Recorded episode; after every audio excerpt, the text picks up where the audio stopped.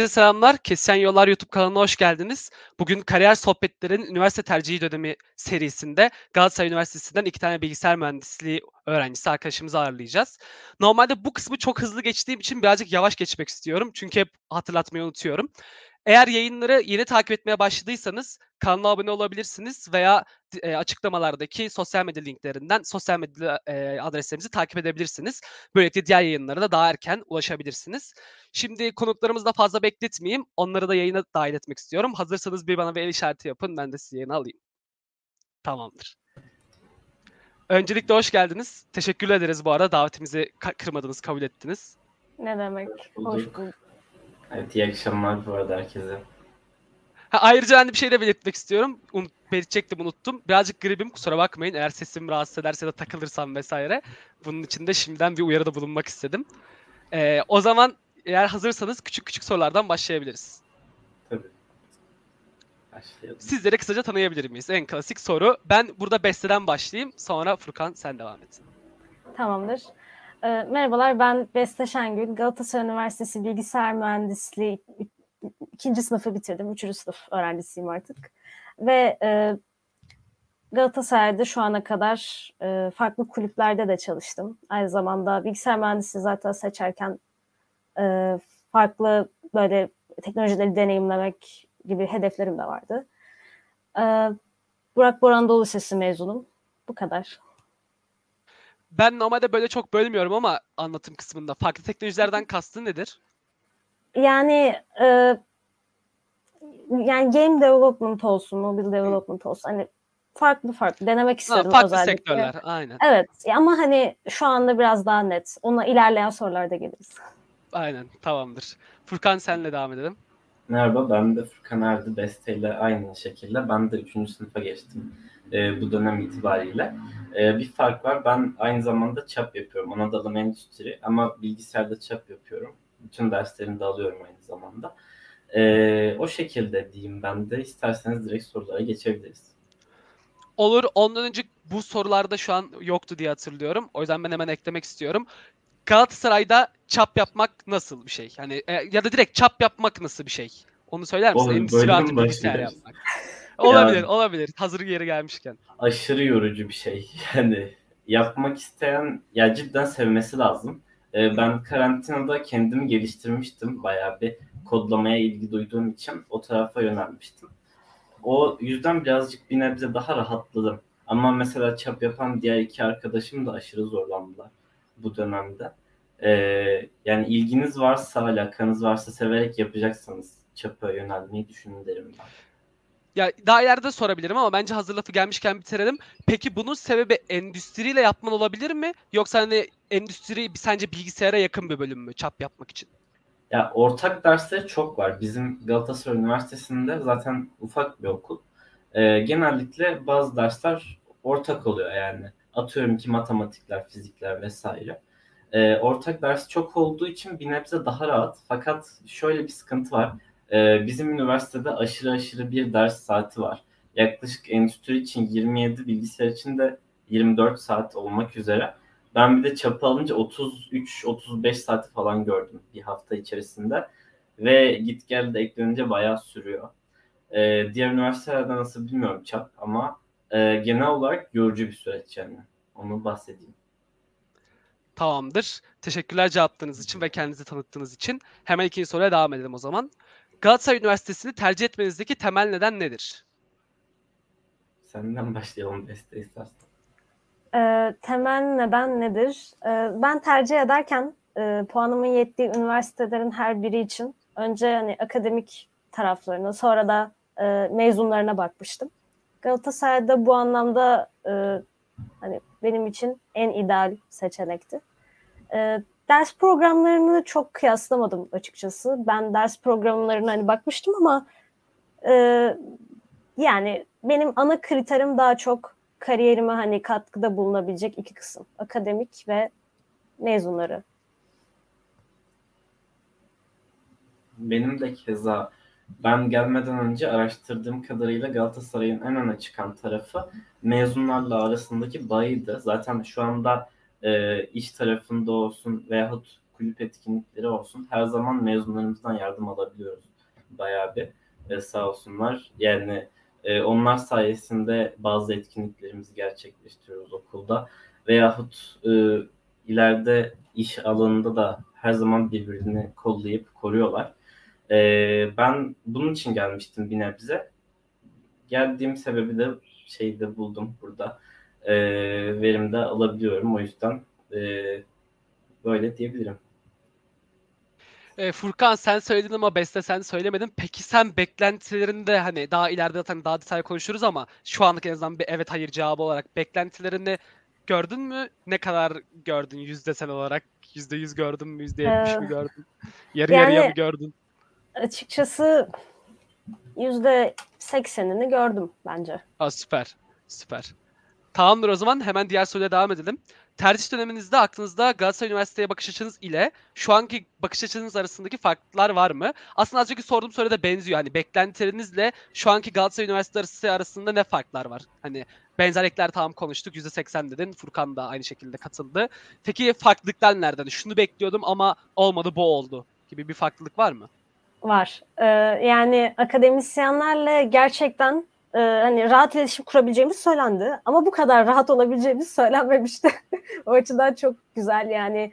Üniversitenin küçük olmasının nadide avantajlarından bir tanesi. Bu biraz da fakültenin küçük olmasından kaynaklanıyor tabii.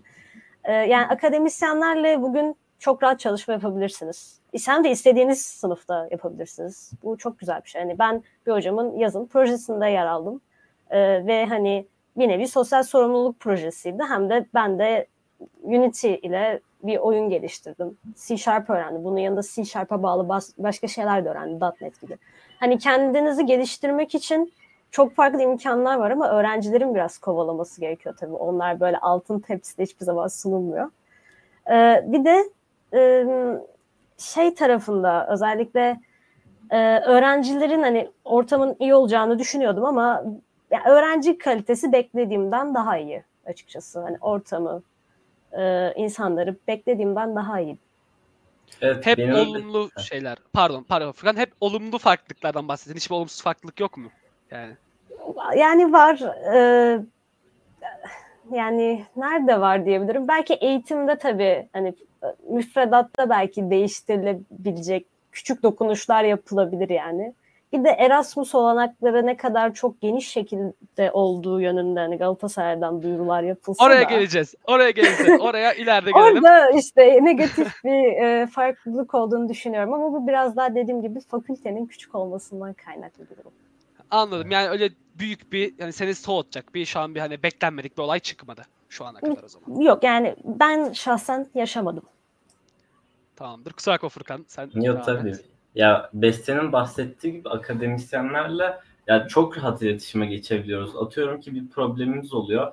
Gidiyoruz e, kafeteryada çay kahve içerken o şeyi konuşuyoruz veya onlar yol gösterici oluyorlar. Bu konuda beklediğimden daha iyilerdi. Ee, kötü bir taraf da genellikle e, üniversiteye giriş yaparken Galatasaray'a yeni gelecek öğrencilere PR'ı her zaman deniz tarafındaki kampüsten yapılıyor. Ee, hiç kara tarafının olduğu bilinmiyor bile yani. Ama bir deniz tarafında bir kara tarafında e, karşılıklı kal- kaldırımların karşılıklı olarak kampüsü var Galatasaray'ın. Mühend- sadece mühendislik binası deniz tarafında. O yüzden e, birazcık şanslıyız diyebilirim. E, onu da dikkate edeyim. Yani ben bir şaşırmıştım. Buraya geliyorsunuz. hep deniz tarafı gösteriliyor falan ediliyor. Derslerin hazırlık e, bölümü okuyanların derslerin tamamı kara tarafında mesela. Ben ona şaşırmıştım bayağı. Belki siz de şaşırabilirsiniz önceden söyleyeyim. Bence bayağı iyi bir detay. Böyle hani çok bile iyi araştırmayan öğrenciler geliyorlar alıyorlar deniz kenarında da okuruz ne güzel falan. Takılırız diyorlar ama sonra kara tarafıyla karşılaşıp şey olabilirler. Hayal kırıklığına uğrayabilirler. Ben bir şeye takıldım az önce sormayı unuttum da. Beste küçük üniversite dedin. Burada küçük üniversiteden kastın ne tam olarak? Yani küçük üniversite e, biraz alandan kaynaklı E, ama tabii bu bir büyük bir sorun değil. Hani sonuçta ona göre içeride belli bir miktarda öğrenci var, belli bir miktarda akademisyen var. E, yani küçük üniversiteden kastım biraz daha butik olmasını kastediyordum aslında. Çünkü e, akademisyen başına düşen öğrenci sayısı aslında çok düşük diğer üniversitelere oranla. Tabii değişmediyse. Çünkü kontenjanlar da arada artıyor. E, Yok, ama akademisyen sayısı çok değişmedi. Yani hani e, bilmiyorum. Bence hani akademisyenlerin başına düşen öğrenci sayısı önemli bir kriter. Özellikle üniversite tercihi yapacak öğrenciler için. Ve e, tabii diğer fakülteleri falan bilmiyoruz ama mühendislik fakültesinde dediğimiz gibi akademisyenlerle iletişim kurmak ya da bir sorun yaşadığınızda gidip konuşup çözüm çözüm aramak rahat e, bir şey. E, bir de gelirken e, hani mezunlarla çok iletişime geçememiştim ben. E, hani doğal olarak bir üniversiteye gitmeden önce o mez onun mezunlarıyla iletişime geçip bilgi almak, biraz hani size ne kattı, bugün sektördesiniz, hani ne işinize yaradı gibi soruları sormak biraz zor olmuştu. Ama içine girince işte kulüp etkinlikleri falan yapınca mezunların çok farklı ülkelerde olduğunu, böyle başarılı yerlerde olduğunu görmek bize bayağı umut verdi diyeyim. Ee, hani gelirken ve şu anki arasındaki farklardan bir tanesi de bu diyebilirim. Ama içeride Ben de çok ağır işleyen, ağır bir hani hantal bir e, ne denir bürokrasi var. Özellikle kağıt işleri tarafından bir devlet Öğrenci işleri falan Evet. tarafından aynen. Ama yine de Evet birazcık klasik aynen her üniversitede çok- olduğu gibi. pek çok öğrenci işlerine göre çok e, beklediğimden daha güler yüzlü oradaki insanlar. Çok or- oradakiler de yani yardımcı olmaya çalışan e, bir moddalar. Çoğu. Bu arada butik demişken ben de şey ekleyeyim. Bilgisayar mühendisliğinde kontenjan 30 diye biliyorum ben. Eğer bu sene değişmediyse. Ee, yaklaşık 100 kişi falan oluyoruz yani mühend- bilgisayar mühendisliğinde ve burada da 30 akademisyen düşüyor diyeyim. Yani diğer üniversitelere göre büyük ihtimalle çok çok büyük bir oran. Ee, onun bilgilendirmesini vereyim. O yüzden bu kadar rahat iletişime geçebiliyoruz dedik zaten. Aynen. Demek, o zaman avantajlarından birine şimdiden şey yazabiliriz. Bir öğrenci, bir akademisyen başına düşen öğrenci sayısı çok fazla. Bu yüzden akademisyenlerle her türlü sorununuzu konuşarak, her türlü kendi sorununuzu onlarla paylaşarak çözebilirsiniz demek bu herhalde. Öyle yorumluyorum. Ben burada birkaç tane yorum al, e, not aldım Beste konuşurken. Bir tanesi ben direkt kendimin alt not olarak söylemek istiyorum. Üniversiteye geçecek arkadaşlarımıza tavsiye olarak. Eğer okulla bağınızı arttırmak ve network olarak, sosyal iletişim olarak okulla bağınızı güçlendirmek istiyorsanız kesinlikle kulüplere katılın. Özellikle ilginiz olduğu kulüplere katılın. Her kulübe katılmak zorunda değilsiniz bence. İlginiz olan kulüplere kesinlikle katılın. Özellikle sıcak insanların olduğu, özellikle böyle daha çok böyle yönetim kurulu kafasından uzak insanların olduğu kulüplere katılmanızı kesinlikle tavsiye ederim. Aynı şekilde ben bir tane daha soru sormak istiyorum. Kampüsle alakalı çünkü küçük bir üniversite dediniz hani yüz alanı olarak. Ya o biliyorsunuz Türkiye'de böyle çok müthiş kampüslere sahip böyle çok az üniversite var. İşte Boğaziçi var, ODTÜ var, e, Hacettepe var, Beytepe kampüsü var. Yani siz bunun eksikliğini çekiyor musunuz e, iki öğrenci olarak e, e, Galatasaray'daki yani kampüs ya güzel değil ne bileyim daha güzel olsaydı keşke daha büyük olsaydı tarzı şeyler söylüyor musunuz yoksa siz gayet memnun musunuz kampüsten? Ya şöyle hani üniversiteye giderken aklınızda bir kampüs olsun işte çimlerde takılırız falan mantığı olur ya bir hayali olur. O olmuyor. Ama mesela biz okuldan vapura binip Üsküdar'da falan iniyoruz. Böyle de abes şeyler de var. Artısı var, eksisi var. Bir gelip bakmaları lazım gelecek kişilere. Yani bilmiyorum bence Boğazı Boğaz içinden daha yakın bir üniversite o yüzden e, o açıdan manzarası gayet iyi yani e, kara tarafında ya da deniz tarafında eğitim alın fark etmiyor. Yani deniz tarafındaki oturma alanları öğrenciler için yani genelde yeterli oluyor. Şu ana kadar en yoğun zamanlarında bile en kötü insanlar merdiven yapmışlardı böyle bundan birkaç sene önce sanırım orayı restore etmişlerdi. E, böylelikle daha modern, daha şık bir e, orada şu an alan görebilirsiniz. Hani öğrenciler merdivenlere de oturup rahat rahat hani konuşup sohbet edebiliyorlar yani. Bence e, hani büyük kampüs olmaması çok çok kötü bir şey değil. Biraz da tabii öğrencinin beklentisiyle ilgili bir şey. İlle de büyük kampüs istiyorsa tabii öyle bir üniversiteye gitmesi ondan mutlu edecektir. Bu arada cevaplarınız için çok teşekkür ederim. Gayet bence şey oldu, anlaşılır ve net oldu. Gel, gelecek olan arkadaşlara yönelik. Diğer soruya devam edelim o zaman. Bulunduğunuz sektör, bu evet bu büyük beklenen soru. Bulunduğunuz sektör tamamen İngilizce. Yazılım sektöründen bahsediyoruz tabii ki. Fransızca okumak bir avantaj mı, bir de dezavantaj mı? Fransızca bir yazılımcının ne işine yarayabilir? Küçük bir hemen bir virgül atmak istiyorum burada. Bir örnek vermek istiyorum. Mesela Almanya'da genelde arkadaşlar okumaya falan gittiklerinde ya da bir çalışmaya gittiklerinde yazılım sektörü dışındakiler kesinlikle çok yüksek derecede bir Almanca bekliyorlar. Ama mesela burada yazılımda Almanya'da bile yazılım sektörü direkt İngilizce yine kabul görüyor. İşte soruyu tekrarladığımı varsayın. Bu bir avantaj mı, dezavantaj mı yoksa ve Fransızca sizin ne işinize yarayabilir bir yazılımcı olarak? İstersen ben cevaplayayım Beste. Ee, şimdi şöyle. Evet, yazılım tarafı tamamen İngilizce devam ediyor sektör.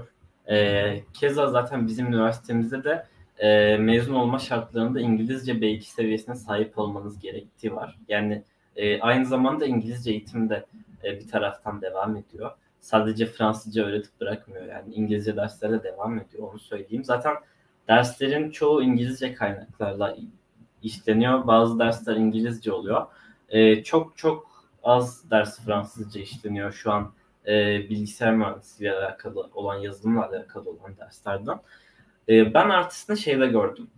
E, bizim e, çok fazla matematik dersimiz var ve e, bu aşırı matematik e, şu an zaten e, işte de çalış, çalışırken görüyoruz makine öğrenmesinde veyahut üç boyutlu tasarımlarda işte atıyorum ki e, oyun tarafında Unity veyahut Unreal Engine yazacaksanız bunun matematik kısmında çok fazla işe yarıyor. Çünkü Fransızlar genellikle matematikte ilerlemiş e, insanları var daha çok ve Galatasaray'da da çok fazla matematik ağırlıklı bir eğitim görüyorsunuz ilk iki sene. Ee, bunun avantajı işte sonradan çıkıyor. Öğrenirken birazcık zorlandık açıkçası. Fakat işte iş tarafında kullanmaya başlayınca bir avantaj. Ee, bir diğer tarafı da e, atıyorum ki Fransa, Belçika, Kanada veya o ülkelere gitmek daha rahat. Ee, ama dezavantajları da var. Herkes İngilizce öğrenirken siz bir taraftan Fransızcaya da uğraşıyorsunuz. Ee, bu zamanda kodlama çalışabilir veya İngilizce öğrenebilirsiniz. Bu tamamen size kalmış. Yani benim çok ekleyeceğim bir şey yok. Bence e, eksiksiz söyledi. E, yani Fransızca bilmek e, kesinlikle Fransa'daki üniversitelerde yüksek lisans yapmak gibi bir hedefiniz varsa ya da hani Fransa olmak zorunda değil İsviçre'de, Kanada'da belki yüksek lisans yapmayı düşünüyorsanız e, çok işinize yarayabilecek bir dil olabilir. E, biraz daha hani yurt dışına açılıp ben orada Fransızcamı kullanabilirim diyebileceğiniz ülkelerden yazılımcı olarak sizi bir sıfır öne geçirebilir.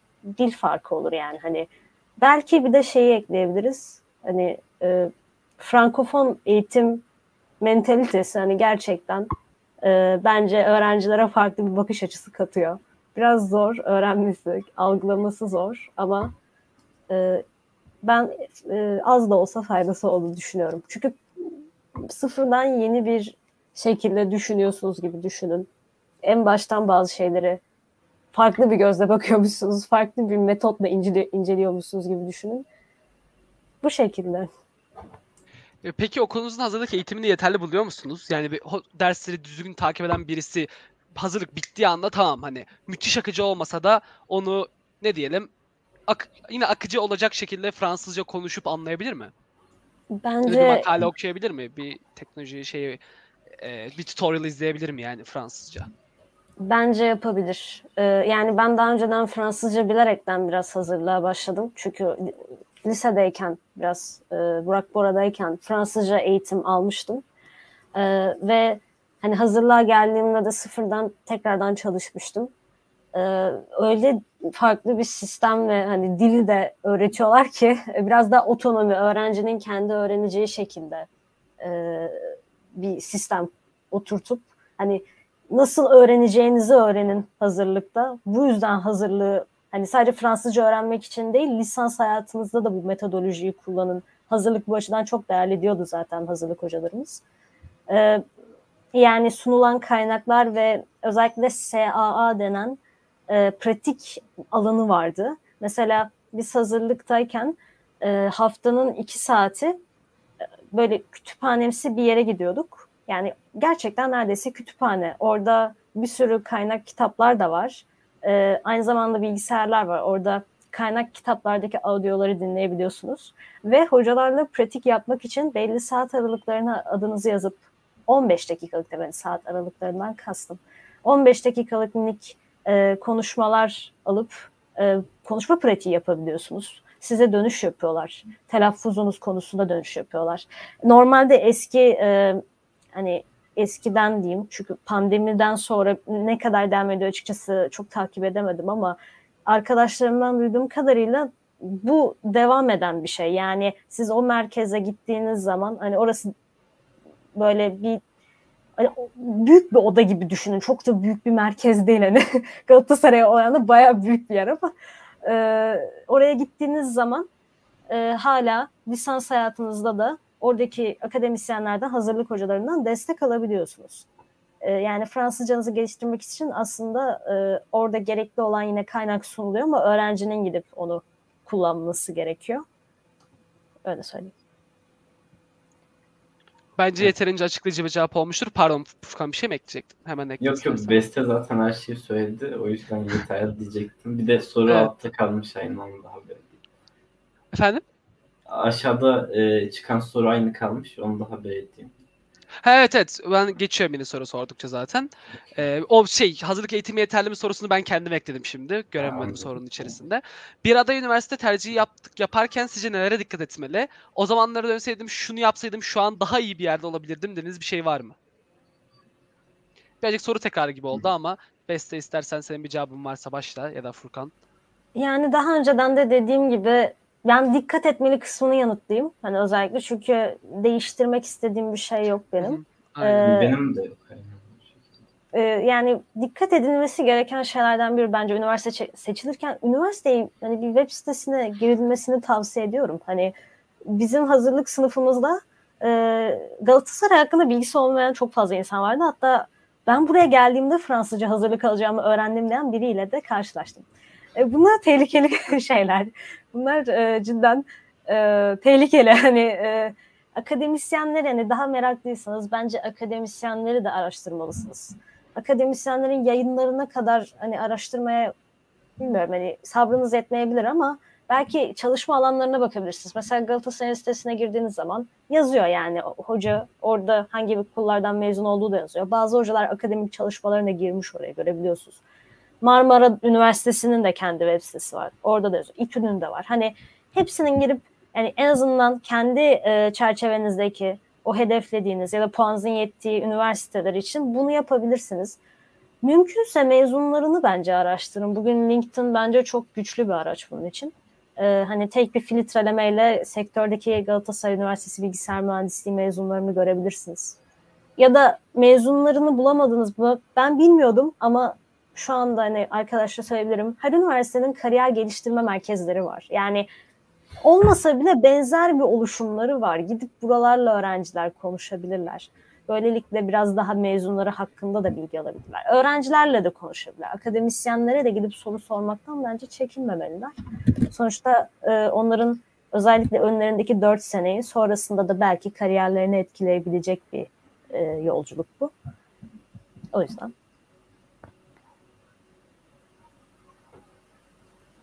Bu kadar Furkan söyleyeyim. senin bir cevabın var mıdır bu Yok. konuya? Zaten Tamamdır. Beste çıktı aynen. Aynen, Genelde aynen. Genelde Beste söylüyor hepsini. Evet. Keşke ben yani bu yayını küçük olsaydım da izleyebilseydim. Gerçekten hani çok fazla şey alabilirdim. Ee, ne denir ona? Fayda alabilirdim. Beste gerçekten çok güzel açıklıyor bence çoğu şeyi. Hemen diğer soruya devam edelim. Bu bölümü tercih edecek öğrenciler kendilerine ne gibi özellikleri, ne gibi kabiliyetleri aramalı? Kimler tercih etmeli? Hani bilgisayar mühendisliğini sormuş sanırım. Ee, Galatasaray Üniversitesi'ndeki. Ben cevap vereyim. Ee, açıkçası eğer ki siz e, bir şeyi temelden yapmak istiyorsanız, örneğin bir kütüphane yazmak istiyorsunuz veyahut bir oyunu tamamen matematiğini, fiziğini kendiniz kodlamak istiyorsunuz ve benzeri ve benzeri şeylerde e, matematik ve fizik eğitimi bayağı e, önemli tuttuğu için aşırı iyi olan bir üniversite. Eğer ki bu tarafa ilginiz varsa e, gelmenizi tavsiye ederim. Çünkü bir süre sonra canınız sıkılabilir. Atıyorum ben sadece yazılım öğrenmek istiyordum gibi düşünebilirseniz, yani düşünebilirseniz değil de düşünürseniz birazcık canınız sıkılır. Ee, o şekilde diyebilirim. Ee, bir de burada Fransızcaya cidden e, ilginizin olması gerekiyor. Ben yaparım, ben ederim. Çünkü bazı arkadaşlarım hazırlığı bırakıp başka üniversitelere geçenler çok oldu yani. Ee, yani bakıyorlar ki e, ben yapamayacağım. E, istemiyorum. Yani bazı zamanlar e, cidden zorlayabiliyor. E, ilginiz olursa çok daha rahat edersiniz bence. Ee, yani ben çok spesifik bir şey söylemek istemiyorum çünkü eğer bu yola baş koyarsanız zaten her türlü zorluğu da bence aşabilirsiniz. Ee, hani Galatasaray olsun herhangi bir üniversite olsun bence önemli olan motivasyonunuz. Hani e, çok düşünmeyin. E, eğer gerçekten yazılımcı olmak içinizden geliyorsa hani elinize bir Python sürüp hani aa evet güzelmiş ben bunu yapabilirim hani hoşuma gitti ya da daha farklı motivasyonunuz olabilir. Hani Furkan'ın dediklerine katılıyorum. Sonuçta burada ilk sene ağır bir matematik eğitimi var. Haftada 10 saat aldım, aldık galiba. Ee, hani bizden önceki seneler daha kötüymüş bu arada. Daha fazla matematik dersi ve daha sık quiz oluyormuş. Ama şu an bizim dönemimizde böyle değil. Biraz daha hafifletilmiş bir versiyonu. Yani yine de bayağı ağır ama hafif. Evet birazcık fazla hafifmiş. Keşke biraz daha yani ama.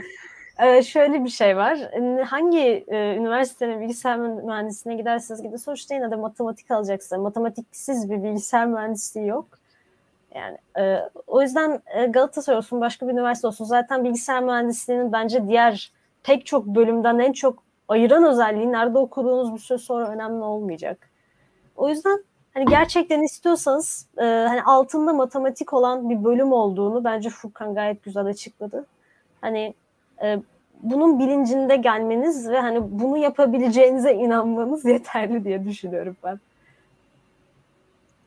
Teşekkürler cevaplarınız için. Hemen chat'teki soruda kaçırmayalım. Atay Eren sormuş. Bilgisayar mühendisliğindeki önemli olan kendini geliştirmek cümlesindeki. Kendini geliştirmek nasıl oluyor? Direkt kitaplardan çalışmak falan mı? diye bir soru sormuş. Ee, ben cevap vereyim. Yani atıyorum ki bir şey yapmak istiyorsunuz veyahut önünüze bir iş konuldu. Ee, bu konuda araştırma isteğinizin olması lazım. Atıyorum ki YouTube'dan, PDF'ten yani kimi zaman besteyle e, yüzlerce 600-700 sayfalık kitaplara, PDF'lere baktığımız oldu. Ee, kimi zaman da ben kendi başıma saatlerce video izlediğim de oldu. Ee, kendini geliştirmek birazcık göreceli. Sen nasıl öğreniyorsan o şekilde daha iyidir. Ee, ama sadece okulda yapılacak bir şey değil. Sen okul zamanı dışında da kendine bir şey katman gerekiyor. Yani sektördeki insanlar çok fazla rakibin var. Ee, sektörde öne çıkmak istersen e, kendini geliştirmen lazım. Yani katılıyorum. Ee, biraz daha hani çok eklenecek bir şey yok çünkü e, burada ben değil de biraz daha bu soruyu Furkan'ın yanıtlaması, yanıtlaması daha değerli. O endüstri mühendisliğinden bilgisayarla çap yapıp hani bu kadar hani aslında Galatasaray'da mühendisler için bayağı zor görülen bir şey yapıyor. Hani e, o yüzden o biraz daha kendisini özellikle buna adayarak geliştirerek bu alana giren biri. Ee, ben hani lise dönemimdeyken biraz Python'a bakmıştım ve Furkan'ın da dediği gibi ben videolarla yapmıştım bunu. Ee, kitaplar her zaman sabrımızın yettiği kaynaklar olmayabiliyor. Biraz e, hani okuma alışkanlığına da bağlı bir şey olarak geliştiği için e, önemli olan bence proje yapmak. Ben onu önerebilirim Atalay'a. E, yani ne kadar küçük proje videosu bulabilirsen yapmak, çalışmak istediğin konu üstüne o kadar bence senin için faydalı olur. Bir de Lead Code gibi siteler var. Bence bu sitelerde pratik yapmak önemli. E, hatta bazıları hani mülakatlara, teknik sınavlara girmeden önce buradan soru çözüp öyle giriyorlar. Soru çözmekten kastım da sana yanda, solda bir tane işte şey veriyor, problem veriyor. Problemin e, örnek bir simülasyonu yapmış mesela. Girdiği inputları ve çıkan outputları yazmış. Senin de aynı o inputlarla benzer, aynı outputları çıkartan bir program yazmanı istiyor. Bir fonksiyon yazmanı istiyor. Bunlar çok zor gelebilir ama CodeWars gibi siteler daha hafif başlıyor. Belki bu tip yerlerle başlayabilirsin. Sonradan belki hackathonlara katılabilirsin. Hackathonlar bence proje geliştirmek için çok güzel yerler. Bu şekilde. Ya bunun dışında ben bir de şey eklemek istiyorum. Dünyada böyle birbirlerine yardımcı olmaya isteyen bunu e, atıyorum ki bütün kaynak kodlarına kadar paylaşan bir meslek dalı bilgisayar mühendisliği. Yani GitHub zaten bütün içeriklerin paylaşıldığı deniz derya bir yer. Oradan tek tek istediğin şeyi bakıp da bulabilirsin yani. Ee, bir süre kendini geliştirdikten sonra oradan projeleri araştırmanı öneririm Atalay. Ve e, Discord kanallarında böyle e, birbirleriyle gelişmeye çalışan yerler var. Hatta Türkiye'de en büyük Kodluyoruz sanırsam Kodluyoruz'un Discord'u var. E, orada insanlar birbirlerine yardımcı oluyorlar genellikle. Bir takıldığın yer olursa çok fazla insan birbirine yardımcı olarak gelişiyor burada. O yüzden tavsiye ederim Discord tarafını. Ben de burada bir virgül atmak istiyorum. Bir üniversite öğrencisi olarak aynı şekilde. Ben kendi geliştirme kısmını diğer tüm bölümlerde de aynı şekilde görüyorum. Bence burada önemli olan kendin nasıl çalışabileceğini keşfetmek. Nasıl çalışabileceğini mesela Beste videolardan daha çok çalışıyor. Ben de aynı şekilde videolardan daha çok çalışıyorum. Furkan de aynı şekilde yine videolardan daha çok çalışıyor. Böyle kendinizi nasıl geliştireceğinizi öğrenmek istiyorsanız öncelikle bir şeyleri nasıl öğrendiğinizi öğrenmeniz gerekiyor. Bunu iyi oturttuğunuz zaman zaten gerçekten karşınıza sürekli bir öğrenmeniz gereken bir şey çıkıyor. Hani bir atıyorum Python kodu öğrenmeye çalışıyorsunuz. Bir anda bir e, aklınıza proje geliyor, bir veri projesi geliyor. Bu için web scraping öğrenmeniz gerekiyor. Hani nasıl öğreneceğinizi öğrenirseniz duvarlara çarpa çarpa sürekli sizi o duvarlar bir yola sokuyor. Ve o yolda ilerlediğiniz sürece kendinizi geliştirebilirsiniz. Bence burada en önemlisi bence ikinizin konuştuğunuzdaki ortak nokta bir şeyi nasıl öğreneceğinizi öğrenmek. Bunu başardığınız evet. takdirde ki bunu hazırlıkta çok iyi bir şekilde yapabilirsiniz. Hazırlık okuyacak arkadaşlara söylüyorum. Ondan sonrası gerçekten kendi kendine gelebilecek bir şey. Çünkü çok şey var yani. İnanın özellikle üniversitede bir alan okuyorsanız, bir alanda uzmanlaşıyorsanız ki üniversitenin manası budur. İnanılmaz fazla şey var. Duvarlar dediğim gibi sizi doğru yola sokacaktır. Duvarlara çarpmaktan korkmayın sadece yani. O bu şekilde bir yorumda bulunayım ben de. Evet, ee, Hatta ben şeyi ekleyeceğim. Ee, böyle farklı bir şey olacak ama Coursera'da mesela How to Learn Learning diye bir kurs vardı diye hatırlıyorum. Hani bu cidden üstüne aslında araştırma yapılmış bir konu. Eğer meraklısı olan varsa gidip bakabilir Coursera'dan. Teşekkürler bu arada tekrardan. Ee, diğer soruyla devam edelim. Akademik kadronun ve fakülte içerisinde bulunan hocaların derslerin anlatım kabiliyetlerini ne seviyede görüyorsunuz? Bir dersi öğrenirken internet veya harici bir kaynak kullanmak zorunda kalıyor musunuz? Evet tabii ki. Hele gene bilgisayar mühendisliğinde yani internetsiz bir iş olmuyor neredeyse. Yani ayrıca önceki soruda da e, bir şey diyeyim. E, Google'lamak diye bir terim var. Zaten içine girince e, bilirsiniz hatta belki biliyor olabilirsiniz. Çok kıymetli bir şey. Her şeyi nasıl bir şeyi nasıl arayacağınızı bilirseniz Google'da e, o şeyi yapabiliyor oluyorsunuz genellikle. E, bir şey araştırmak çok önemli. Bu arada soru tam olarak neydi? Tekrardan altta gösterebilirsen sevinirim. Canım. Ya bu evet. aşı, fazla uzun bir soru olduğu için kaydı için dikkatiniz evet. dağılmasın dedim. Ya hocanızın ders anlatımını yeterli buluyor musunuz? Ekstra bir kaynak kullanmak zorunda kalıyor musunuz?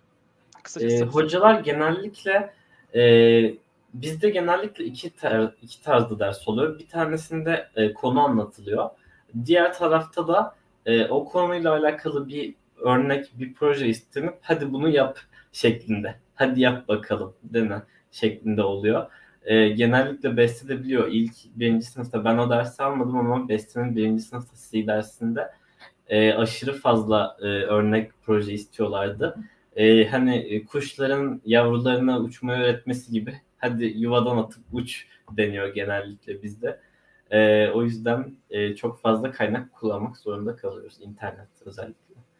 Zaten bu teşvik edilen bir şey. Aynen. Hani onu evet. net söyleyeyim. ee, ve hani yanlış hani, anlaşılmasın. Kesinlikle hani e, kuşları atıyorlar ama biraz ısındırarak atıyorlar yani hani merak etmeyin o kadar da gözünüz korkmasın. E, yani birinci sınıfta biraz daha algoritma ile ilgili C dersi alıyorsunuz ve e, biz birinci sınıfta hani her sene birazcık değişiyor ama e, Arduino ile proje yapmıştık mesela ve hani e, bu, bu projeyi yaptırırken e, gerçekten hani hocalarımız aslında farklı şeyler hedefliyordu. Mesela iletişim öğrencileriyle birlikte yapacaktık ama çok böyle e, organize olamadılar sanırım pandemi sebebiyle. Yani bu tip küçük çalışmalar da yapılıyor öyle söyleyeyim. Hani proje yapılmaya çok teşvik ediliyor. E, grup olarak çalışmaya da bazı hocalarımız e, arada grup ödevi verebiliyorlar. Bu şekilde. Ya ama genelde e, sadece derste anlatılan değil üstüne de koymamızı bekliyor.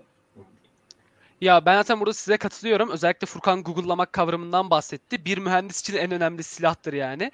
Kesinlikle zaten eğer sizin okulunuzda size her şey sunuluyorsa okulunuzun kalitesini birazcık sorgulayabilirsiniz. Çünkü mühendisliğin zaten amacı budur. Araştırırsınız, bakarsınız, size verilenden daha iyisini bulursunuz. Ben o yüzden ikinizin yorumlarına da katılıyorum. E, Gayet bence güzel cevaplar oldular.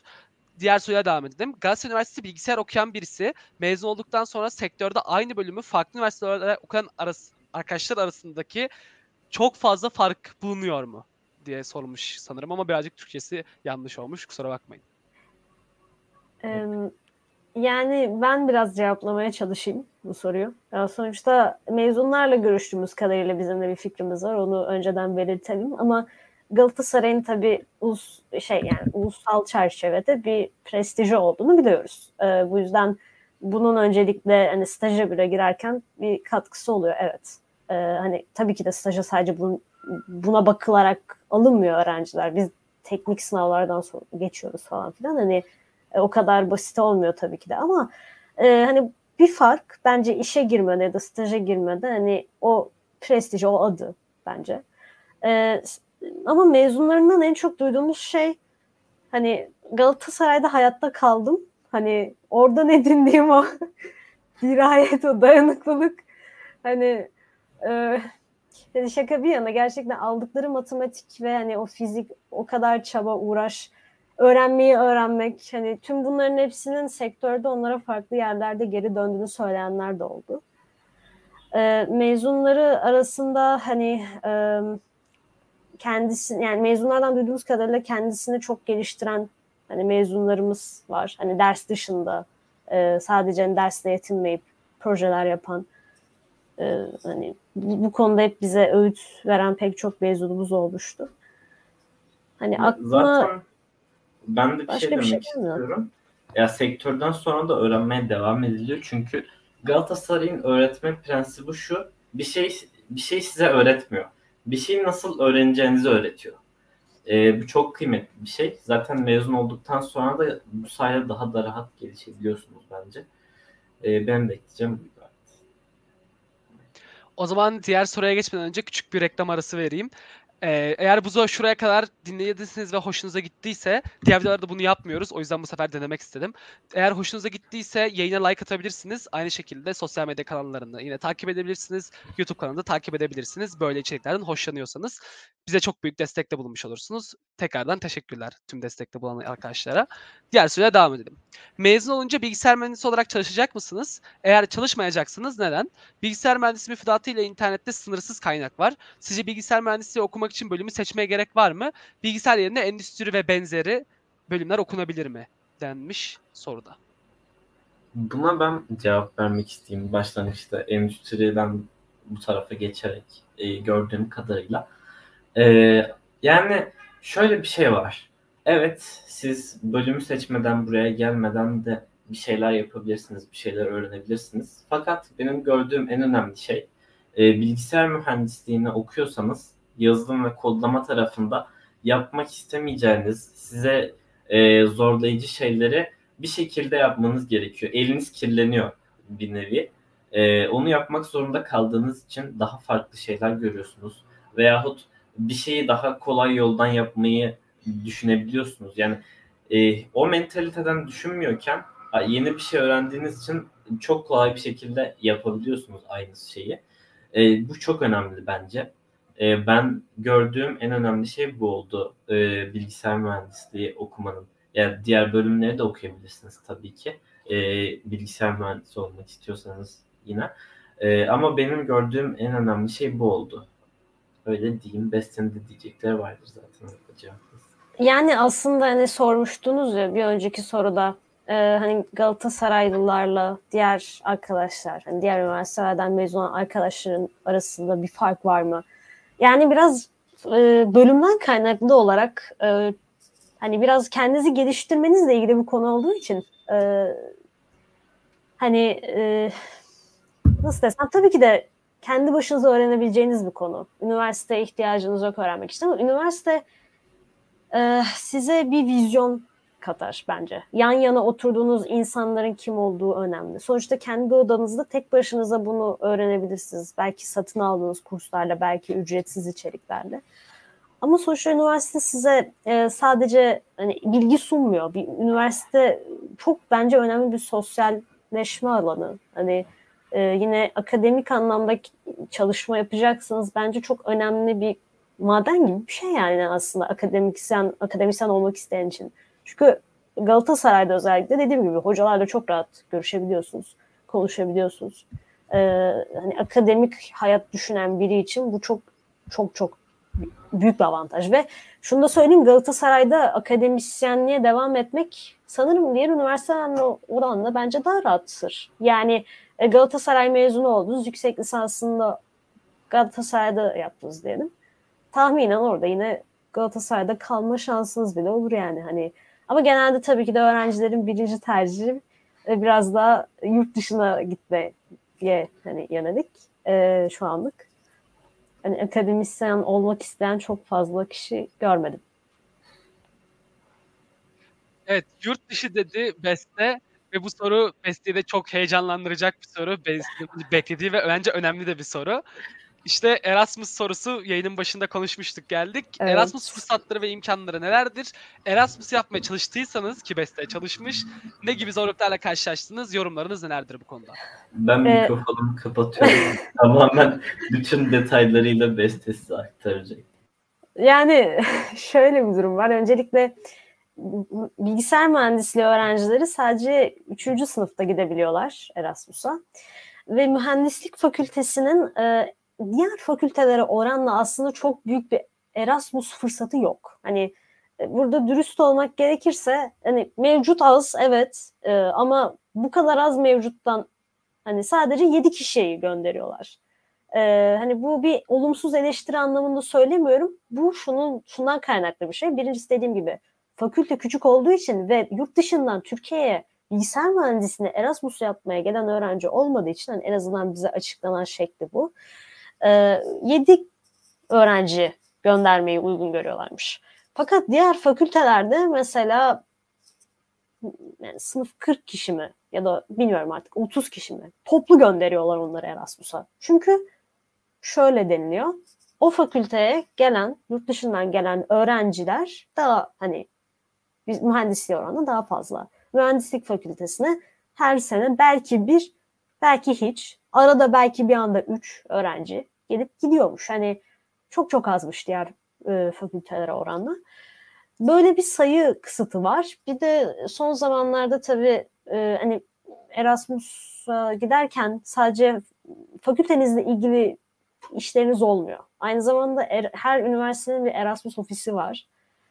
Hani Erasmus ofisimiz elinden geldiği desteği veriyor ama e, öğrencilere çok yetmiyor bu destek. E, öğrenciler bazı hatta süreç hakkında çok bir fikri yok ve hani yurt dışına ilk kez çıkacağım ben. E, hani çıkabilirsem o da Euro'ya bağlı biraz. çıkabilirsem eğer ilk kez gideceğim ve tabii ki de internetten her şeyi araştırıp kendim öğrenmekle bir sıkıntı yok ama anlamadığım şeyleri de gidip sorduğumda yanıt alamamam biraz üzücü. Galatasaray Üniversitesi gibi bir üniversitede üzücü. Ee, ve mühendislik fakültesinin Erasmus olanakları sadece Fransa ile sınırlı. Hani e, gerçekten başka hiçbir ülkeden hani üniversite yok. Ee, mesela Almanya'ya gitmek isteseniz gidemezsiniz. Ve e, hani özellikle bu sene çok fazla ortalaması yüksek arkadaş olduğu için Erasmus'a e, olan ilgi de bayağı fazlaydı. Bu yüzden seçim aşaması da birazcık e, hani benim için öyle değildi ama bazı arkadaşlar için tedirginlik yarattı. Yani hani stresliydi. E, hani biraz ortalama biraz da aldığınız dil puanı ile hesaplanan bir e, oluşturulan bir sıralama vardı. Ve e, yine bu dil puanı tarafında da işler beklendiğinden biraz olumsuz gitti bence.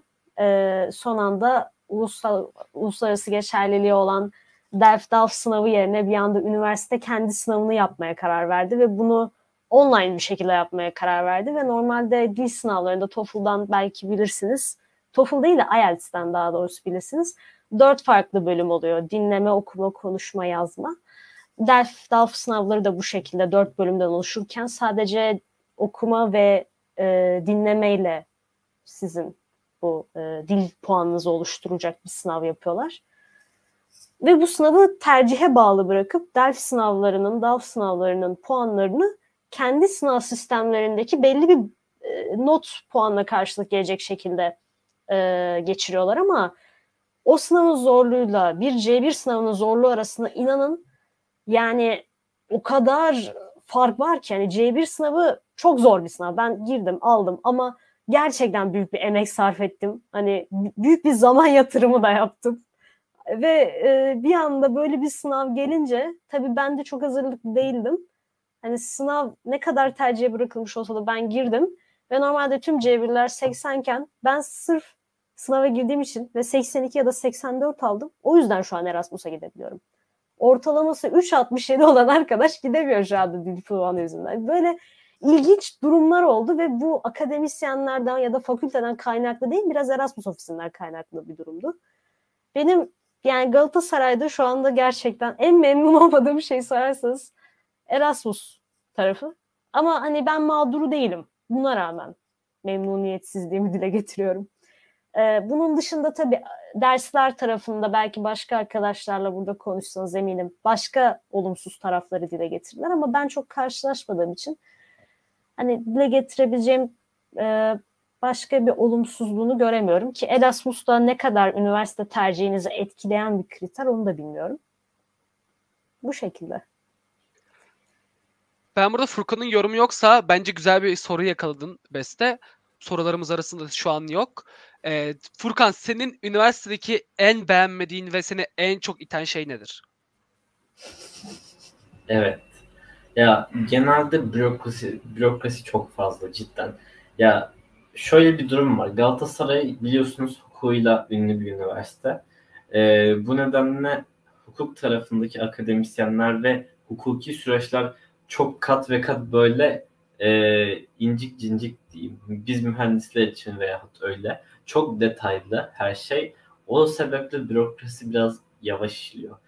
E, ama bu her konuda. Yani ben mesela çap yapıyorum. Çapla alakalı e, bir sürü belge vesaire gerekli. İşte ders alımlarında sıkıntılar yaşanıyor falan. Çok yavaş ilerliyor süreçler. E, onu söyleyebilirim benim açımdan en sıkıntı olan şey. Tamamdır. Hemen chatte bir tane soru geldi. Soru birazcık troll bir soru ama olsun. Hocam selam. Yurt dışında diploma alabiliyor muyuz? Etkinliklerde maça gidiliyor mu? Holigan'ım da biraz demiş. Bunu Şöyle. evet hayır olarak cevaplayabilirsiniz. Şöyle bir durum var. Ee, yurt dışından diploma alınabilen bölümler var. Mesela işletme bölümünde çok ilginç bir şekilde öğrencilerin yani özel bir anlaşması var işletme bölümünün Bordo Üniversitesi'yle ve öğrenciler çift diploma yapabiliyorlar. Ama bilgisayar mühendisliğinde şu anlık öyle bir şey yok. Yani e, belki şöyle bir şey var. Hani diyelim hani burada çoğu üniversite kabul eder etmez cidden bilmiyoruz. Hani bu söyleyeceğimiz çok farazi bir şey olacak ama diyelim gittiniz Erasmus'a tamam mı? Orada kaldınız. Bir şekilde üniversiteye başvurdunuz ve sizi aldı. Belki öyle mezun olursunuz yani hani yurt dışından geçiş yaparak aynen. E, maça gitme tarafı şey görmüştüm ben. Galatasaray'da kulübü var Galatasaray'da ve orada bilet e, bir ara satışı yapılıyordu galiba ya da böyle toplu gidiliyordu. Yok genelde bedava veyahut çok uygun oluyor. Aynen. Aynen. Yani o konuda Evet. böyle hani öğrencilerin, kulüplerin çabaları var biraz.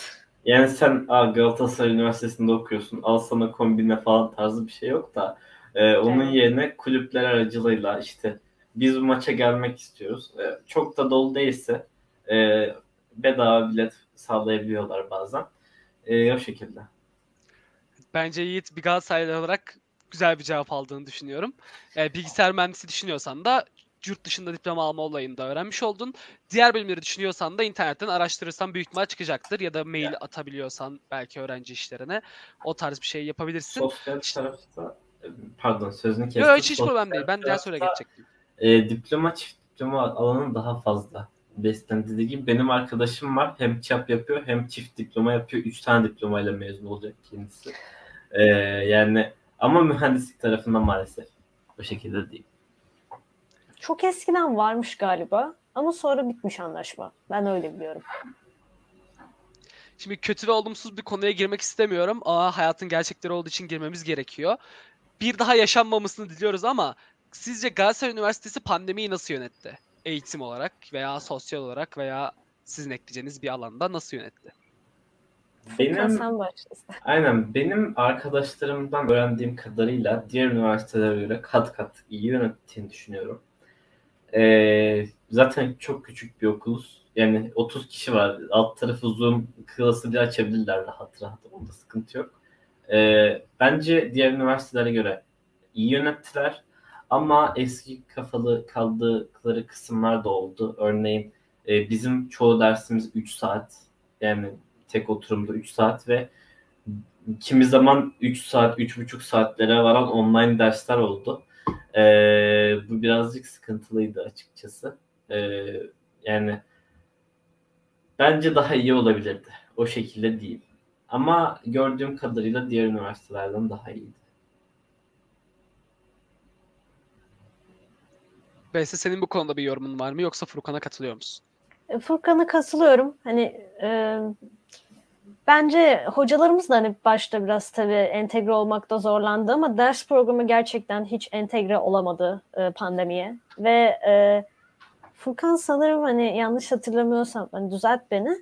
E, belki bazı derslerin bundan sonra da hani pandemiden bağımsız olarak online devam edeceği konusunda bir şey vardı sanırım.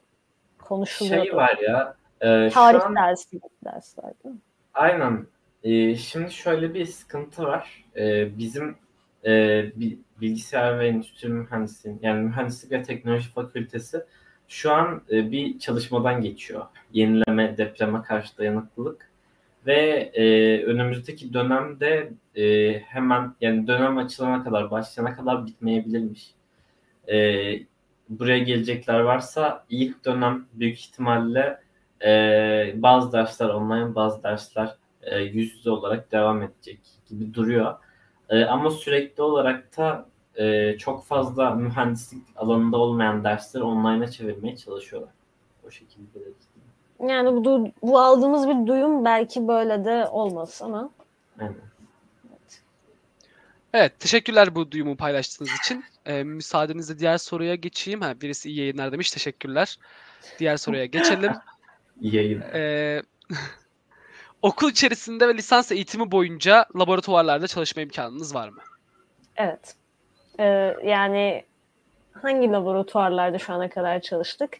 Ee, sayısal elektronik dersinde ve analog elektronik derslerinde e, laboratuvarda devre işte o tip e, yani devre yapımı gibi e, hani entegrelerin kullanımı gibi hani Arduino board'u üstünde hani ama Arduino parçası hani kodlama tarafı olmadan direkt elektronik devreleri yapmıştık laboratuvarda grup olarak. Ee, bunun dışında e, tabii yazılım derslerinin lab, lab kısımları oluyor. Mesela e, ikinci sınıfın birinci döneminde biz programlama uygulamaları diye bir ders almıştık. Ve ileri e, ileri seviye algoritma ve veri yapıları mıydı? Öyle bir ders almıştık. Yine bir algoritma dersiydi. Bu derslerde ve hani ikinci dönem aldığımız object oriented e, nesne yönelik programlama derslerinde e, ders anlatımı oluyordu. Onlar normal sınıfta gerçekleşiyordu. Bir de lab dersleri oluyordu. Onlar da e, üniversitenin yine e, kendi kara binasında ek bina olarak yer alan e, laboratuvar sınıflarında gerçekleşiyor. Yani bilgisayarların kalitesi falan gayet yani e, internete de bağlılar. Bazen sıkıntı yaşayabiliyorsunuz. Ben alışma süreciniz oluyor bilgisayarlara ama e, bence gayet laboratuvarların durumu iyi ve kullanabiliyoruz. Boş zamanlarımızda da gidip yine çalışmak için kullanabiliyoruz boş hisseler. Bir de iyi olan kısmı şey e, okul açık olduğu sürece laboratuvarlar, bilgisayar laboratuvarları hep açık oluyor. Kullanabiliyoruz o açıdan. Evet. Bilgisayarlara oluyor. Evet, diğer soruya devam edelim o zaman. Yazılım mühendisi olmak isteyen birisinin Galatasaray Üniversitesi'ni bilgisayarda tercih etmesini tavsiye eder misiniz? Bunu isterseniz evet hayır diyelim. Yorumunuz varsa tabii ki de ekleyebilirsiniz. Ben tavsiye ederim. E, neden diyeceksiniz? Genellikle mühendislerde e, network çok üzerine durulan bir konu olmuyor. E, ve sosyal alanda da gelişimleri daha az oluyor genellikle. Konuşma olsun, hitap olsun veyahut e, etkileşim olsun e, diğer tarafta ve kendilerini pazarlama açısından. E, bu tarafta Galatasaray çok fazla network sağlıyor. Birincisi, ikincisi e, kendinizi pazarlamayı öğreniyorsunuz. Yaptığınız proje, yaptığınız işi. E, farkı bu bence önemli olan. Yani e, Galatasaray'da yani hangi üniversiteye bilgisayar mühendisliği için giderseniz gidin zaten bir bilgisayar mühendisi olarak hani sizin işinize yarayabilecek kısmı bence akademisyenleri ve mezunları. Hani bunu belki üçüncü kere falan diyoruz ama e, o yüzden ben gelmelerini tavsiye ederim. Bence e, Galatasaray özellikle hani frankofon firmalar için bence iyi bir marka. Ve e, yani dediğim gibi mezunlar çok güçlü. Bugün staj arasınız ya da başka bir iş arasanız hani bu noktada kendinizi düzgün ifade edebildiğiniz sürece bence mezunlarla da iletişime geçip bu konuda e, destek talep edebilirsiniz. Hani bu biraz tabii özgüven de isteyen bir şey ayrı bu konu ama e, benim sadece söylemeye çalıştığım şey bence Galatasaray e, tercih edilebilir yazılım mühendisi için. O zaman yine bir Galatasaray sorusuyla devam edelim. Tabii ki de beklenti üzere. Aldığınız harici donanım derslerinin öğrenilmesine gerek var mı? Görülmesine gerek var mı sizce iki bilgisayar mühendisi adayı olarak? Yani çok fazla bir donanım dersi olmadı açıkçası. O yüzden e, gerek var. O basic en temelleri de almasına gerek var bence. Katılıyorum. Evet soruyu da aslında iyi de bölmüş olduk. O zaman Galatasaray Üniversitesi biraz daha öğrencilerimizin gereksiz dediği donanım derslerinden arınmış bir okul olarak kabul edebiliriz o zaman değil mi? Onun yerine matematik ve fizik dersi var. E, Şöyle bir durum var bu arada. Robotik tarafı ilgisi olan arkadaşlar var. Mesela biraz daha robotik tarafında çalışmaları ve projeleri olan bir iki hocamız var diye biliyorum. E, onlarla farklı şeyler yapmaya çalışıyorlar. Ya da şöyle söyleyeyim. Mesela üniversitemizde aslında ayrı bir laboratuvar var. Ve o laboratuvarın içinde biraz daha işte sanırım e, biraz daha böyle robot yapımı için gerekli parçalar. Hatta bir tane el var diye biliyorum programlanabilir. Tam adını hatırlamıyorum. Robot var ya direkt. Aynen direkt robot var. Yani donanıma ilgisi olan arkadaşlar aslında bu taraflarda biraz daha çalışmaya yoğunlaşmaya çalışıyorlar. Ee, ama tabii ki de gerekli olan dersler arasında bence de çok temel şeyler var. Bu bence e, bazı bilgisayar mühendisliği düşünen arkadaşlarımız için gayet güzel bir şey. Çünkü bazı arkadaşlarımız donanıma gerçekten hiç girmek istemiyor. Hatta Sabancı Üniversitesi'nde benim bildiğim hiç donanım dersi almadan bile mezun olabiliyorsunuz. Böyle bir küçük bir bir bilgi vermiş olayım.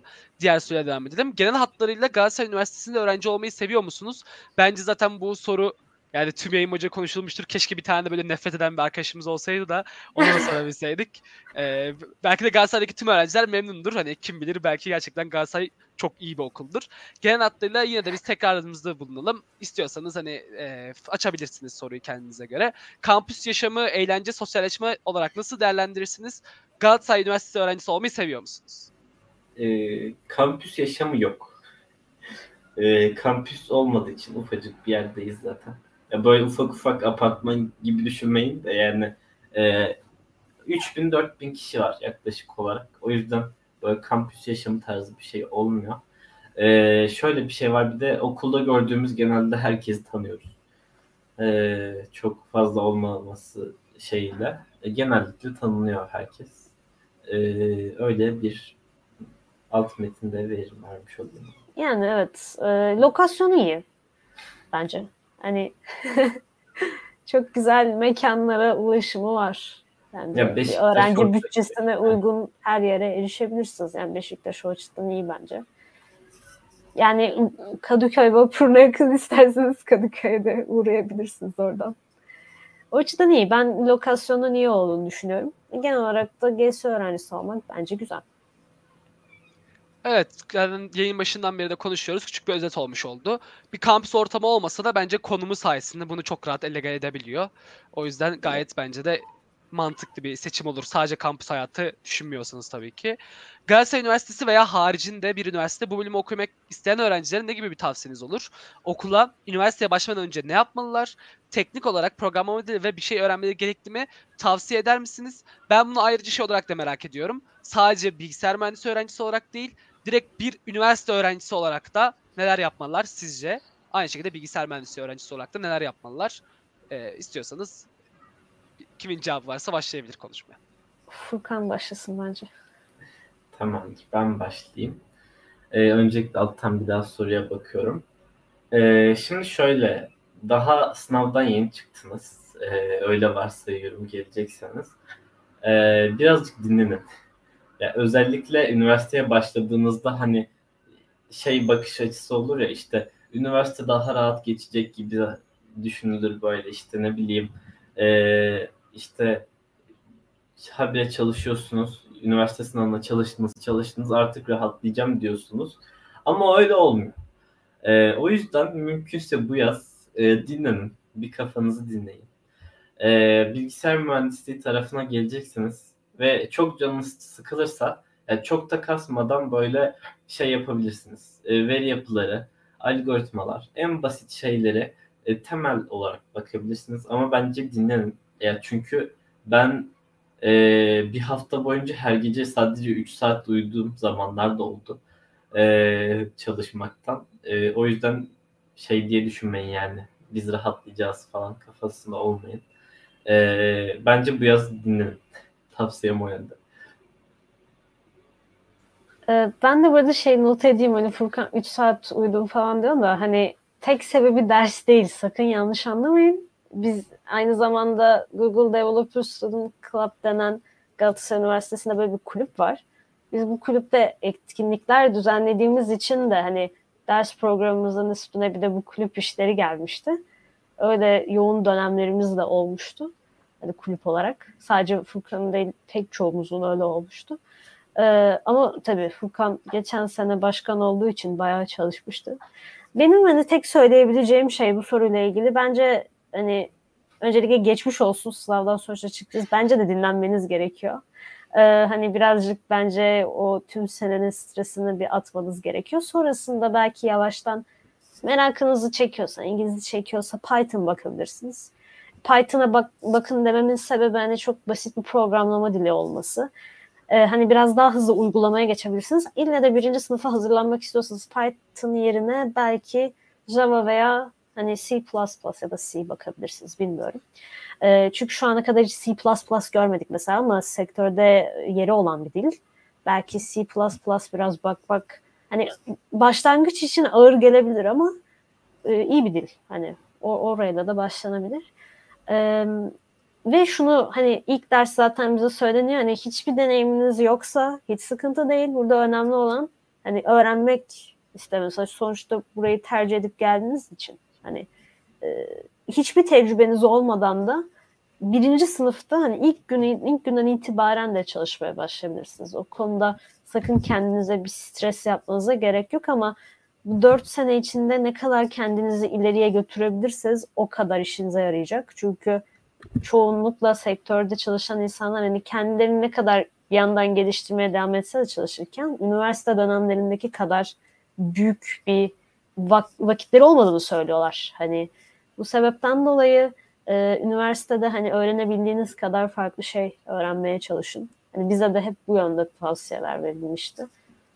Bunu söyleyebilirim. Farklı te- teknolojiler deneyin, farklı alanlar deneyin deneyerek çünkü hangi alanda uzmanlaşacağınızı ya da hangi alanda çalışmak istediğinizi buluyorsunuz. Deniz Derya bir bölüm. O yüzden. Bu arada mütevazi davranıyorlar. Kendilerinin bir kulübü de varmış. Hani ben öğrenmiştim ama yayında hiç konuşmadılar. Ee, de yayın öncesinde biraz konuşmuştuk. Kendileri böyle kulüp olarak kod dersleri vesaire de veriyorlarmış. Public'e açık mı tam bilmiyorum ama yayın yapıyorlarmış. Evet. Evet. Aynen public'e açık. Galatasaray DSC yazsalar çıkar herhalde. İçeriklerinize uğraşabilirler değil mi? Çıkar çıkar aynen. Yani siz de takip edebilirsiniz. Böyle kod yayınları da kod öğretme yayınlarını yapıyorlarmış. Şimdi biraz bir tane daha chatten bir soru geldi. Zaten son soruya girmek üzereyiz. Eğer izleyip de bir soru sormak isteyen birisi varsa kesinlikle hani son anlarımız. Chat'te bir tane soru var birazcık şakayla karışık da olsa. Bunu birazcık da konuşmuştuk aslında. İyi akşamlar. Sınıfa, Evet. Sınıflar denize mi bakıyor ve Fenerli veya Beşiktaşlı arkadaşlar da gelebilir mi diye sormuş. Evet şey e, pencerelerin yani bizim sınıfların yüzde otuzu falan mühendislik fakültesinin denize bakıyor. Yüzde otuz civarı herhalde. Fenerli Beşiktaşlı arkadaşlar gelebilir mi? Evet çok önemli bir soru bu akşam bizlerle. E, aslında Galatasaray'da çok fazla Fenerli var. Onu haber edeyim önceden. Hatta Galatasaraylılardan çok bile olabilir Fenerliler. E, lobi gibi oluşum falan yok da ee, gelebilirsiniz buyurun gelin yani. Siz takım tutuyor musunuz peki? Hani siz Galatasaraylı mısınız? Yok Ya hayır ben onu Beşiktaş. istemiyorum. Aynen. Hani ke- şey olarak da görmüş oldular, canlı örnekler olarak da görmüş oldular. Galatasaraylı olmanıza gerek yok yani. Böyle hani rahat olabilirsiniz. Gayet tatlı bir ortam var. Kimse İçeride hiçbir baskı yok. dövmüyorlar. Gerçekten dövüyorlar. Ama şey yani diyelim siz geldiniz Beşiktaşlı Fenerli arkadaşınız var. Hani takım takımdan bağımsız cidden söylüyorum. Ee, dışarıdan insan sokmak çok zor. Hani e, içeriye cidden öğrenci değilseniz yani anneniz babanız bile bazen giremiyor. Yani benim annem babam mesela şu an girebilir mi emin değilim. Yani böyle bir durum da var. Ya bir de şöyle bir tip vereyim. Ee, çok hasta Fenerli bir çocuk vardı. Mesela o yapabilirim demesine rağmen işte her yerde Galatasaray'ın amblemleri var. Onları görmek zorunda. Aslan var bir tarafta heykel falan. Ee, çocuk bırakmıştı okulu. Ee, Bakamıyordu böyle. bunu Her yerde psikolojim bozuluyordu demiş. rahatsız olmuyorsanız gelebilirsiniz evet. Evet, holigansanız haberiniz olsun. Her tarafta aslanlar ve logolar var. Ee, Evet. O zaman son soruyla geçelim. Sonra da sizlere veda edelim. Ee, bir daha seçme döneminde olsanız tekrardan yine Galatasaray Üniversitesi'ni seçer miydiniz? Ya genel olarak sorumuz da tam bunun özetiydi ama net bir şekilde en azından son soru olarak noktamızı da koyalım. Tekrardan Galatasaray Üniversiteli olur muydunuz? Evet, ben Evet. olurum. Yani evet. E, kimi zaman zorlansak da, kimi zaman bayağı bir yıpransak da çok şey katıyor. E, hele gene Türkiye şartlarında iyi bir eğitim almak önemli. E, ben tekrardan seçerdim. Ben de seçerdim. Ee, sorularımızın sonuna geldik. Fakat bizim sormayı unuttuğumuz, sizin bahsetmek istediğiniz bir şey var mıdır? Yoksa isterseniz sizlere veda edebiliriz. Bunun dışında ben şey diyeceğim. E, bizim YouTube kanalımızda ayrıca akademisyenlerle yaptığımız soru cevap videoları da var. Merak ederseniz orada da yardımcı olmak istediğimiz ar- arkadaşlar için e, videolarımız var. E, bilgisayar mühendisliği, endüstri mühendisliği. E, hatta kampüste çekmiştik. İçeriden nasıl bir yere benzediğine dair videolar da var. Ve e, bir tane Fransız hocamızla röportajımız da var. yani e, eğer merak ediyorsanız ona da bakabilirsiniz. O zaman süper. Ee, takip etmeyi de unutmayın Galatasaray. e, g- nasıl yazılıyor? GSU, DSC falan mı yoksa Galatasaray DSC mi? Google DSC Galatasaray, Google DSC Galatasaray diye. Yazarsanız ulaşabilirsiniz. Ama herhangi zaman- bir şekilde çıkar. Evet, her, bence her şekilde çıkar. Evet, kafanıza göre yazabilirsiniz. Yeter ki doğru anahtar kelimeleri uygulayın. O zaman sizlere veda ediyoruz. Çok teşekkür ederiz bu arada. Bence gayet güzel ve samimi cevaplar verdiniz. Ya keşke biriniz biraz daha az sevseydi ama maalesef birazcık aktif öğrenciler bulmuşuz okulda. Bir, ta- bir dahakine daha dikkat etmeye çalışırız. Belki bir tane daha sevmeyen böyle. Ama belki de dediğim gibi bulamayız. Kim bilir işte belki de Galatasaray gerçekten herkesin sevdiği bir okuldur. Umarım, umarım umuyoruz ki de öyledir ki oraya gitmek isteyen arkadaşlarımız da mutlu olurlar. Tekrardan teşekkür ederiz sizlere. Görüşmek üzere o zaman. Kendinize çok iyi bakın. İyi İyi akşamlar. akşamlar. Ee, yayınızı izlediğiniz için teşekkür ederiz. Dediğim gibi eğer bu buraya kadar izlediyseniz, izlemediyseniz, yayının içeriğini beğendiyseniz veya bu yayın gibi içeriklerden daha fazla görmek istiyorsanız, siz de üniversite döneminde, üniversite seçim döneminde bir öğrenciyseniz kanalı takip edebilirsiniz. Bize mail atabilirsiniz, yorumlarda belirtebilirsiniz hangi üniversiteleri görmek istersiniz. Biz de ona göre hazırlığımızı yaparız ve belki de o üniversiteyi yayın olarak yapabiliriz. Siz de bunu, bunu kullanarak tecrübe edinebilirsiniz. Ee, tekrardan arkadaşlarımıza teşekkür ediyorum. Gerçekten bence iki, iki iyi, iyi öğrenci bulmuşuz ve onlar da bize tecrübelerini anlattılar. O, dürüst bir şekilde gerçekten. Ee, şimdilik bizden bu kadar. Kendinize iyi bakın. Kesişen yollarla birlikte kalın.